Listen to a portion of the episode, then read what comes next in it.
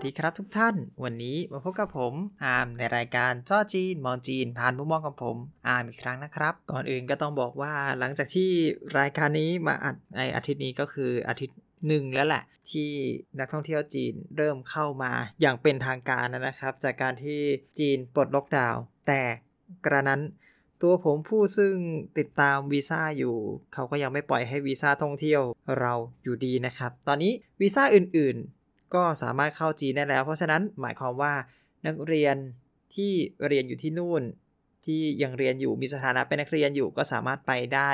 ก็น่าจะรวมถึงนักเรียนที่จะเข้าใหม่ในเทอมปลายนะครับ เพราะว่าที่จีนเขาเรียน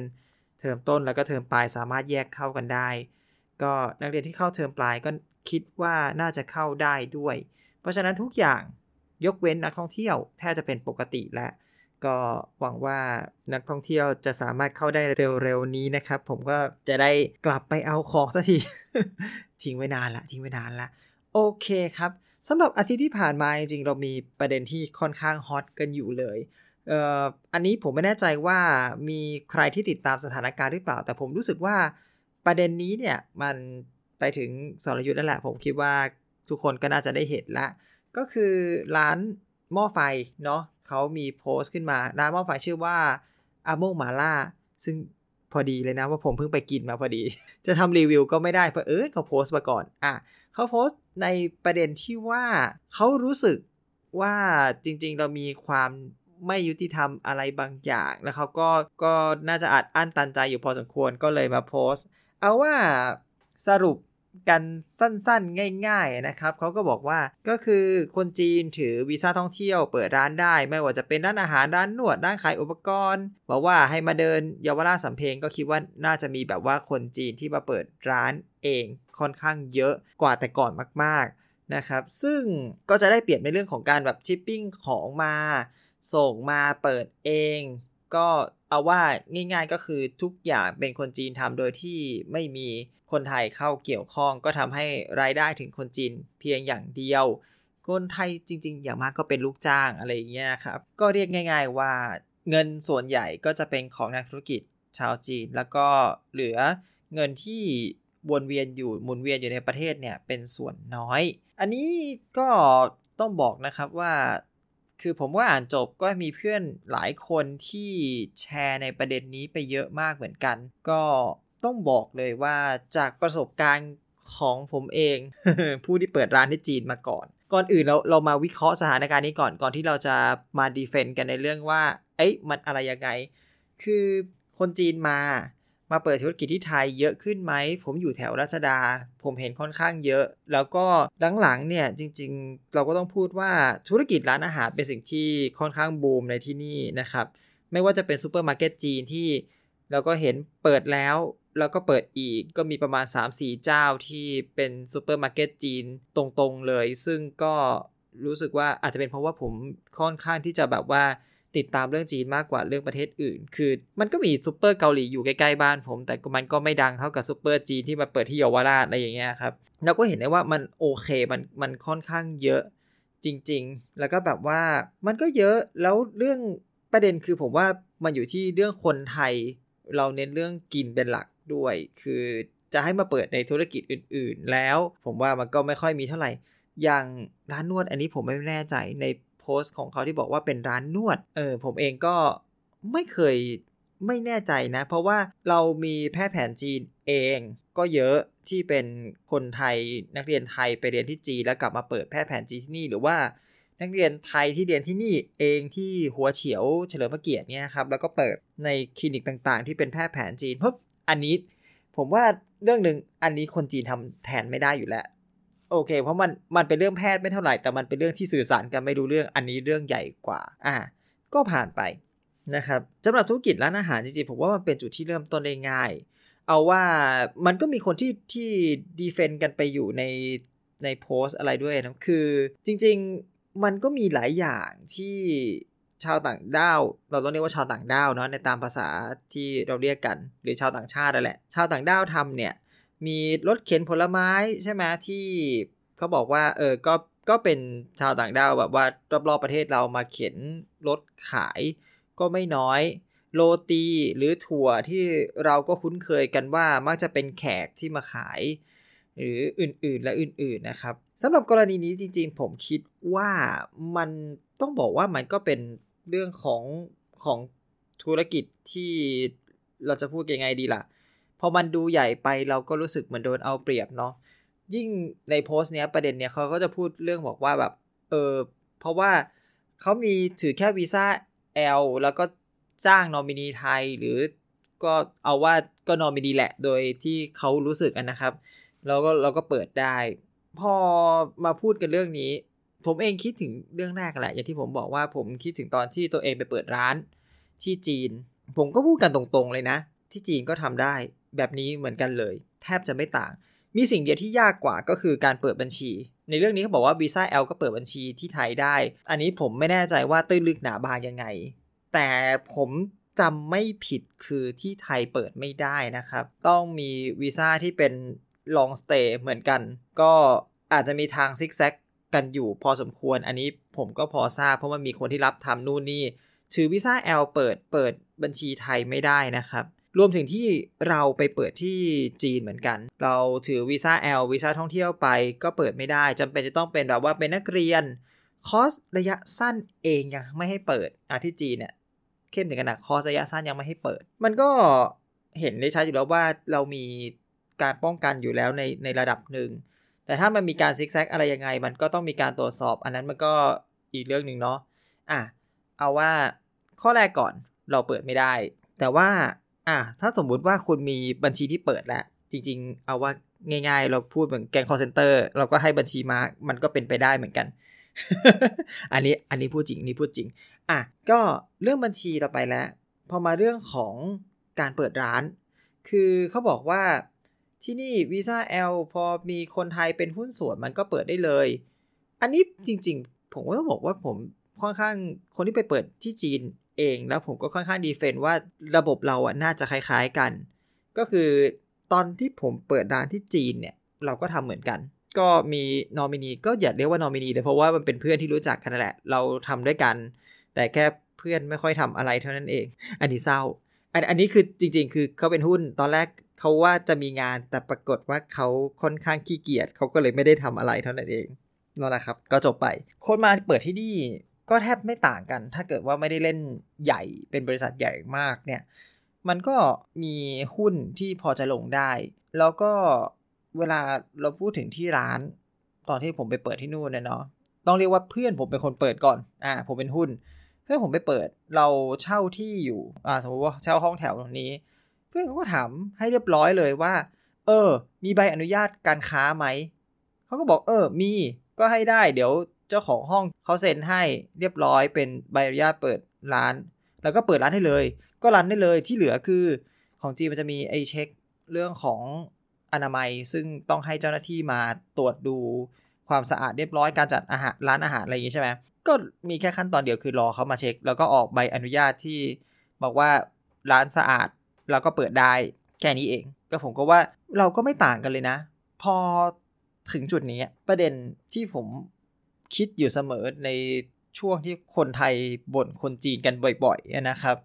มันก็เป็นดราม่ากันมาเยอะแหละ ตั้งแต่แบบคนจีนบุกช้อปปี้ใช่ไหมก็ค่อย ๆ มาคนจีนเปิดร้านอาหาร ตอนนี้มามาคนจีนเปิดธุรกิจเปิดร้านอาหารอะไรหมด คือให้ผมย้อนกลับไปจริง ๆ คือทุกอย่างเราทำได้เหมือนกันที่จีนนะครับ มันอยู่ที่ว่าเราจะพลิกแพงการตลาดยังไง ผมเชื่อว่าคนไทยเรามีศักยภาพพอ แต่ว่า เราชอบมองโลกในแง่ในแง่ร้าย เราก็ต้องพูดกันจริงๆว่าชอบมองโลกในแง่ร้าย ซึ่งเราไม่ค่อยมองโอกาสที่เกิดขึ้นสักเท่าไหร่ แต่เราจะมองว่า เพราะอย่างเงี้ยมาทำให้เสียหรืออะไรก็แล้วแต่ คือผมเองไม่ห้าม ก็ไม่คิดเหมือนกันว่าเออคนจีนเอาของเข้ามาในไทยแล้วขายแล้วมันจะเป็นอะไรมาก เพราะว่าเอาจริง ๆของบ้านเราเองเราก็มีสู้ได้ เราก็ต้องพูดอย่างนี้เลย วันก่อนนู้นผมเห็นบริษัทใหญ่เอาเข้ามา บริษัทนมของจีนชื่ออีลี่ผมไม่แน่ใจว่าจะมีใครเคยเห็นหรือเปล่านะครับ แต่ว่าผมเห็นเขามาเปิดบูธที่ตึกฟอร์จูนนั่นแหละ ตรงนั้นอีลี่นมเปรี้ยวขวดละ 50 บาท ด้วยไซส์ที่เท่ากับขวด 20 บาทบ้านเรา อย่างเงี้ยต้องบอกว่านมจีนมันก็ไม่ได้ดีเท่านมไทยนะ แต่ก็ไม่รู้ว่าเอาความมั่นหน้าจากไหนมามาขายที่นี่แหละ แต่ก็ก็มามาเปิดโปร คือต่อให้ลดก็เหลือราคา 40 บาท ซึ่งก็แพงกว่าเราอีกเท่าหนึ่งอยู่ดี เราก็ควรละ 20 บาทอะไรเงี้ยก็นั่นนะคือทุกอย่างมันเป็นการแข่งขันที่ที่มันเกิดขึ้นได้ที่มันจะเรียกว่ามันเทคโอเวอร์ไม่ได้ เพราะเราจริง ๆ เราต้องพูดว่าเราอะแบรนด์รอยัลตี้เราดีมากนะ คนไทยเนี่ยมีความที่แบบยึดติดกับแบรนด์มากๆ เพราะฉะนั้นถ้าถามว่าคนจีนมาเปิดจริง ๆ เขาก็ได้แต่ของเขา ก็คนของเขา แล้วมันก็วนวนในของเขา มันยากที่จะได้ได้ใจคนไทย เอาว่าในแบรนด์ร้านอาหารจีนที่เราพูดกันเนี่ย ผมว่าติดปากคนที่สุดมี2อย่างไฮตีเรากับ CQK มีแค่นี้ ที่เหลือผมไม่เคยได้ยินว่าแบบ อุ้ยเป็นร้านคนจีนที่ เอ้ย เราจะต้องไป เพราะว่ามันเป็นร้านคนจีนซึ่งมันอร่อยมากนู่นนี่นั่น ก็ผมก็ว่ามันก็ มันก็ไม่มีอะไรมากมาย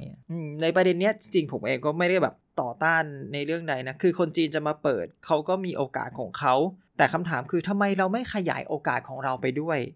อย่างที่ผมเคยทำกับเพื่อนนั่นแหละครับ เราเอาแค่ข้าวมันไก่ไปขาย ก็ซื้อของที่นู่นหมดเลย ใช่ไหมทุกอย่างยกเว้นของที่จำเป็นจะต้องเอาไปจริง ๆ เอาว่าอยู่ที่จีนของไทยหาได้ง่ายกับพอกับของจีนหาได้ในไทย อยู่ตรงนู้นนะ ถ้าผมจะทำลอดช่อง ผมพูดจริงๆลอดช่องใช้แป้งช้างสามเสียน แป้งช้างสามเสียนส่งตรงจากไทยไปขายที่เซียเหมินโดยตรงนะครับ ผมหาซื้อได้แล้วผมสามารถทำลอดช่องขายได้ทำข้าวเหนียวมูลอ่าผมทำตอนแรกจริง ๆ ถ้าร้านผมไม่เจ๊งไปก่อนผมกะว่าจะทำข้าวเหนียวมะม่วงนั่นแหละเพราะว่ามันเข้าหน้าข้าวเหนียวมะม่วงข้าวเหนียวเคี่ยวงูโอเค อาจจะไม่ได้ แต่ข้าวเหนียวจีนเราพอสู้กันได้ข้าวเหนียวจีนบวกกับกะทิชาวเกาะ ซึ่งกะทิชาวเกาะ สั่งได้ง่ายมากเปิดเท้าเปล่าสั่งเลย ซึ่งร้านเพื่อนผมที่เขาต้องทำไอ้พวกแกงต่างๆเนี่ยเขาสั่งทุกอาทิตย์เนี่ยก็สั่งทุกอาทิตย์เลยเขาก็ไม่มีปัญหาคือของเราก็สั่งได้เหมือนกันเหมือนกับที่จีนเขาเอาของเข้ามา ของไทยไปอยู่นู่นก็ดัง ของจีนมาอยู่นี่มันก็ดังเพราะมันของต่างชาตินะครับ เออ เวลาพอเห็นคนบ่นเรื่องนี้ทีไรบางทีผมก็ต้องคิดว่า เอ้ยทำไม ทำไมเรามองโอเค เรามองปัญหาเป็นสิ่งที่ดี แต่ทำไมเราถึงไม่มองโอกาสที่มันจะเกิดขึ้นว่าเฮ้ยเราควรทำอะไรได้หรือว่าเราเราสามารถขยายอะไรไปได้ อย่างเงี้ยครับ เขาบอกว่า เออ พูดแล้วทำไมนะคนจีนมาเปิดของที่ที่เรา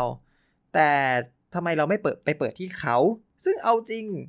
ผมบอกเลยว่าในเซี่ยเหมินเนี่ย ผมว่าไม่แน่ใจว่าผมเคยเล่าหรือเปล่าแต่ในเซี่ยเหมินเนี่ยเอาว่าร้านอาหารที่ ทั้งเมืองเนี่ยร้านอาหารไทยที่เป็นของคนไทยจริง ๆ มีอยู่ร้านเดียว ณ เวลานี้นะครับ คือถ้าแต่ก่อนก็คงมีร้านเพื่อนผมอีก 2 คนอีก2องสาคนน่ะ แล้วก็ร้านผมอีกเป็นเป็นสี่ร้าน แต่ว่าโควิดก็กวาดกันไปหมดเหลือเจ้าตลาดอยู่เพียงคนเดียว คือพี่เขาแต่งงานกับคนจีนที่นู่นนะเนาะ ก็บ้านเขาอยู่นู่นแล้วมีลูกอะไรแล้ว เขาก็ทำร้านเขาไปแหละ ตอนนี้ที่ใหญ่ที่สุดคือของพี่เขาซึ่งต้องบอกว่าขยายแล้วขยายอีกนะครับในช่วงโควิด หลังจากที่ตอนแรกเนี่ย ก่อนที่จะโดนโควิดเนี่ยเขาเป็นห้องเอ่อจากคูหาเป็นสองคูหาตอนเนี้ยเขาบอกได้ข่าวจากเพื่อนเนี่ยว่าล่าสุดก็คือขยายไปอยู่ตรงตรงแยกที่มันมีคนผ่านเยอะขึ้น แล้วเอาแบบว่าพิกัดตรงข้ามกับแมคโดนัลล์ซึ่งทุกคนก็น่าจะรู้ว่าแมคโดนัลล์เลือกพิกัดที่ดีเสมอ นั่นแหละครับ พี่เขาทำได้ขนาดนี้ นี่แหละ มันก็จะบอกว่าผมเห็นคนไทยบ่นเรื่อง เรื่องนี้โหคิดว่าเราจริง ๆ เราควรที่จะยึดมั่นจริงจังแล้วเราก็บุกตลาดเขาบ้าง เราต้องเอาคืนบ้างครับ ให้พูดจริงก็คือเราต้องเอาคืนบ้าง มันไม่ใช่เราไม่มีโอกาสที่ที่จะทำไม่ได้นะ เราทำได้อยู่ที่ว่าเราจะทำหรือเปล่าแค่นั้นนะครับ ผมก็ยังพูดอยู่เสมอเนาะว่าแบบจริง ๆ การที่จีนมาตีตลาดไทยทำไมถึงตีตลาดไทยผมผมจะคุยกับเพื่อนอยู่ตลอดว่า มันมีข้อดีที่ว่าเขาเอาของเข้ามาได้เลย แล้วเอาเนี่ยเราย้อนกลับไปในเรื่องของการขายออนไลน์กันนะ คนไทยหลายคนคิดว่าจะแบบจะเป็นเสือนอนกินเล่นง่าย สั่งของมาดรอปชิปแล้วขาย สุดท้ายเจ้าตัวก็ต้องลงมาเล่นเอง แต่ว่าถ้าเรามองในประเด็นนี้ ถามว่า เอ๊ะ แล้วเราจะทำยังไงให้เราสู้กับเขาได้ผมก็บอกว่า ก็เสนอไปเสมอว่า เราก็แปลรูปสินค้าสิ ใช่ไหม อย่างรุ่นน้องผมเนี่ยเขาเออขายแก้ว พวกแก้วเยติแก้วอะไรที่เอามาจากจีนนะครับ มันก็ถูกใช่ไหมค่าเข้ามามันก็ถูก แต่ถ้าเขาเขาขายอย่างเดียว มันก็มีโอกาสที่โดนคนจีนตีอยู่เสมอแหละซึ่งตอนนี้ผมว่าเอาเชื่อ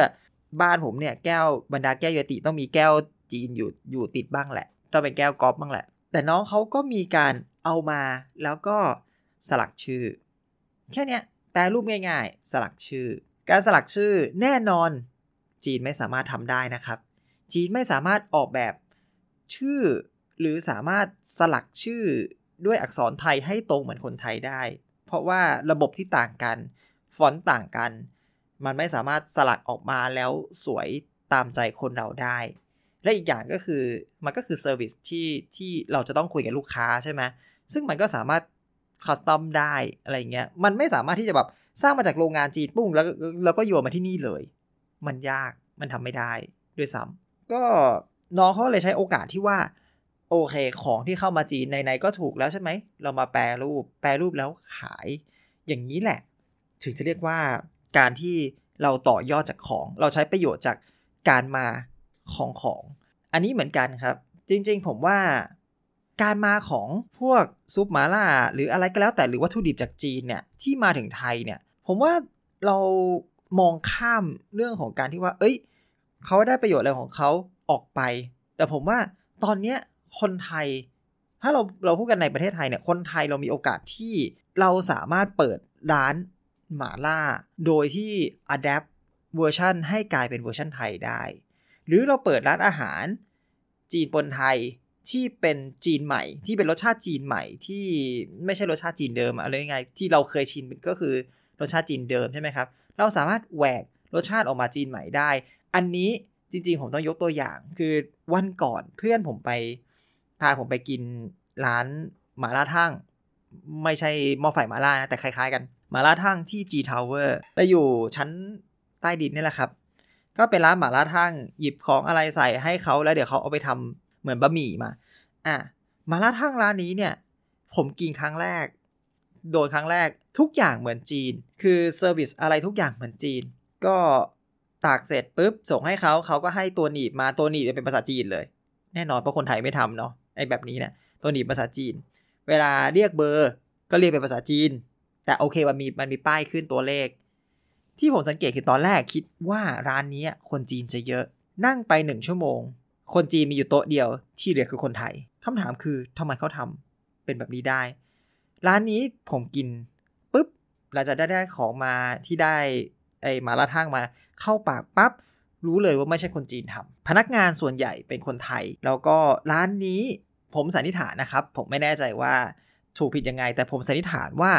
เป็นนักเรียนที่เพิ่งเรียนจบ ก็คือเอาว่าอายุน้อยแหละ แล้วก็ร่วมกับคนจีนเปิดร้านนี้ด้วยกัน เพราะว่า character การแต่งร้านเหมือนจีน อุปกรณ์ มาจากจีน แล้วก็อะไรหลาย ๆ อย่าง ด้วยวิธีทำเรื่องอะไรที่ผมว่าคนจีนเขาจะต้องควบคุมให้ดี แต่ character ของรสชาตินั้น มันมีความเป็นไทยอยู่ในนั้นด้วย มันไม่ใช่แค่ คุณเอาหมาล่าทั่งออกมาแล้วขาย อย่างนี้คุณสู้คุณสู้จีนไม่ได้อยู่แล้ว แต่เขาเนี่ยร้านเนี้ยเอาซุปหมาล่าท่างมา แล้วมีการเพิ่ม คืออันนี้สังเกตผมก็ไม่รู้ว่าถูกผิดกันเพราะว่าลิ้นผมเองก็ไม่ได้